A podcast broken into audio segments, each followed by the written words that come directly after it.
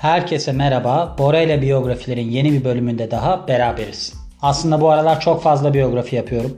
Hemen her gün bir biyografi yapıyorum yani. Çünkü neden? Bakın bu gıcırtta sandalye sesi. Neden? Çünkü çok merak ediyorum karakterleri, kişileri filan ve sürekli olarak yapma isteği hissediyorum ve günlük olarak da bir tabii ki İngilizceden Türkçe'ye çevirme oluyor. Benim için de pratik oluyor. O yüzden yapıyorum ama zamanla bu azalacaktır. Böyle bir gaza geldim denilebilir. Bugünkü biyografimiz isminden de okuydu, okuduğunuz gibi Naomi Campbell.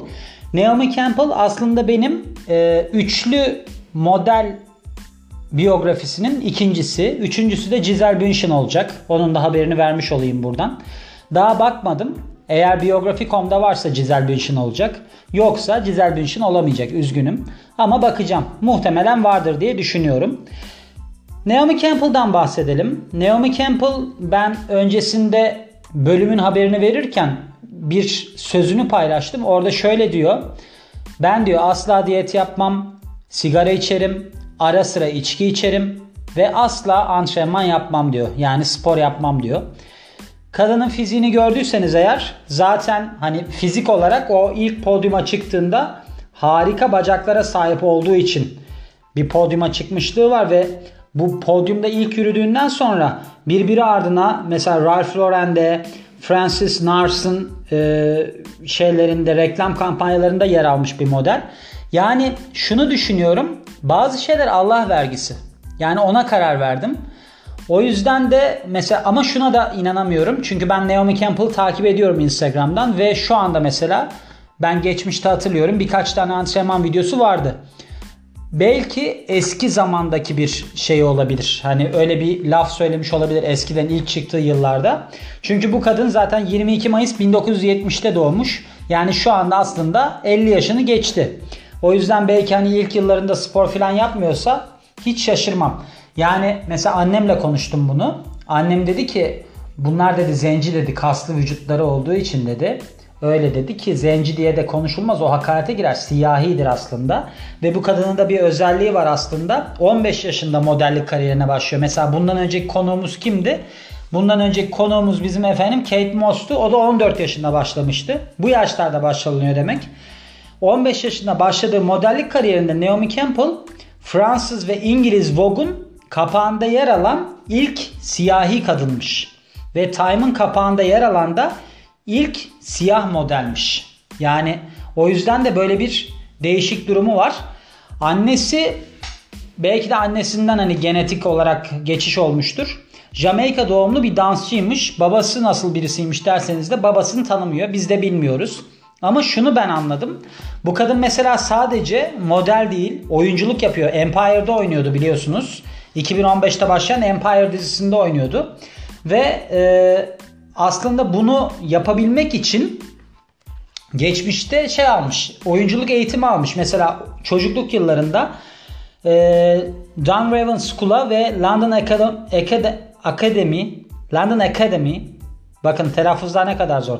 London Academy for Performing Arts'a çocukken gitmiş. Yani Londra e, Performans Sanatları Akademisi'ne gitmiş. O yüzden hani boş birisi değil.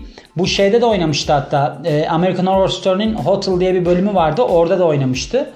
Oradaki rolünü tam hatırlamıyorum. Ama o Hotel'daydı galiba. Bu Lady Gaga'lar bilmem neler hepsi oradaydı galiba. Benim sevmediğim bir episoddu öyle söyleyebiliriz. Neyse. Sonra da İtalya Conti Akademi Sahne Okulu'nda okumuş. Ve e, Synchro model ajansıyla 15 yaşında sözleşme imzalamış. Ama bundan önce de Bob Marley ve Culture Club kliplerinde oynamış. Culture Club kliplerinde oynamış gibi oldu. Culture Club kliplerinde oynamış. Bu anlaşmayı yapmadan önce. Dediğim gibi bu kapaklara çıkan ilk siyah model ve kadın olarak tarihe geçmiş birisi. Bacaklarının yıkıldığını biliyoruz zaten. Reklam kampanyalarında yer aldığından da bahsettim. Fakat bu kadının bir de aynı zamanda erotik pozları var. O da Playboy magazine verilmiş, Playboy dergisine verilmiş ve Madonna'nın seks kitabı diye bir şey varmış. Onun ne olduğunu bilmiyorum ben. Madonna ile yataktayı izlemiştim. Ama bu Madonna'nın seks kitabında da yer almış. O yüzden enteresan yani. Şimdi bu e, kadın aynı zamanda müzikle de uğraşmış ve müzik kariyerinde aslında Japonya'da büyük bir başarı elde etmiş. Şarkıcılık kariyeri 1994'teki hiti Love and Tears'la zirve yapmış. Ve ondan sonra da ilk albüm Baby Woman 1 milyondan fazla satmış. Ama eleştiriler çok çok kötüymüş. Klip olarak biliyorsunuz yani burada yazmamış ilginç bir şekilde. Burada yazdığı klip Vanilla Ice'ın Cool as Ice 1991'de e, bir klipte oynadığını söylemiş. Fakat bu zaten Michael Jackson'la Keep It In The Closet klibinde oynadı yani. Ben onu nasıl yazmamış anlayamadım. Onun için biraz garibime gitti yani bu biyografi. Çok yani ikonik bir kliptir. Rengi mengi olsun. Yıkılıyor zaten orada güzellikten. Yani bir enteresan ve romantik komedi Miami Rhapsody'de 1995'te oynamış.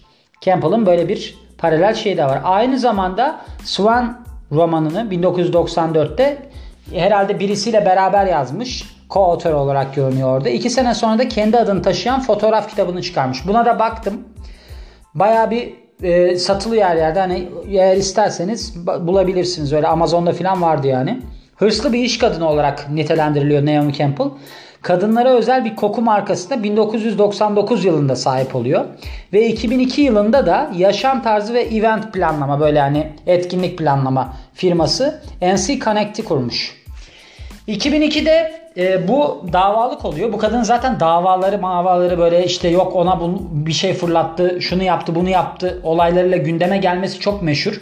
Ben bu kadını hep böyle hatırlıyorum hatta öyle söyleyeyim. Michael Jackson'ın klibinin haricinde ben kadını birilerinin üstüne bir şey fırlattı. Yok işte uçakta uçakta olay çıkardı gibi şeylerle hatırlarım. Bakalım neler yapmış.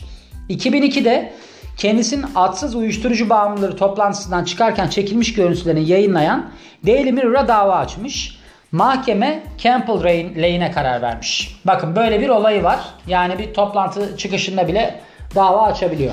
En büyük özelliği çabuk sinirlenmesi. Dediğim gibi. Ve fiziksel şiddet ve sözlü taciz suçlamalarıyla tutuklanıp yargılanıyor bu. Mesela e, en sondan başa doğru gidiyoruz. Neden böyle yapmışlar onu da anlamadım ama Temmuz 2008'de bu kadın Londra Heathrow havaalanında Air rage sebebiyle. Air rage de böyle işte e, uçakta artık böyle havadayken kalıp gerginleşmesi sebebi oluyormuş. Air rage denilen yani öfke. Hani havada bulunmanın verdiği bir öfkeyle. İki polis memuruna saldırma suçu işlemiş ve bu suçu kabul etmiş. E, ardından Ocak 2007'de bakın başa doğru gidiyoruz. Kayıp bir cin pantolon sebebiyle hizmetçisiyle tartışmış. Cep telefonunu fırlatmış ve bunu da pervasız saldırı olarak görmüşler bu mahkemede. Buna da reckless assault deniliyormuş. Ve e, New York City'de bir depoda 5 gün yerleri paspaslamış. Hizmetçinin tıbbi masraflarını karşılamış ve 2 günlük bir öfke yönetim programına katılmış.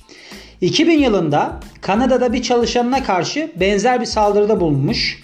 Burada da asistanı Campbell'ın kendisine cep telefonunu fırlattığını ve hareket halindeki bir arabadan onu atmakla tehdit ettiğini söylemiş. Yani Campbell bu asistana da açıklanmayan bir miktarda para ödemiş ve öfke yönetimi derslerine katılmayı kabul etmiş. Gördüğünüz gibi manyak.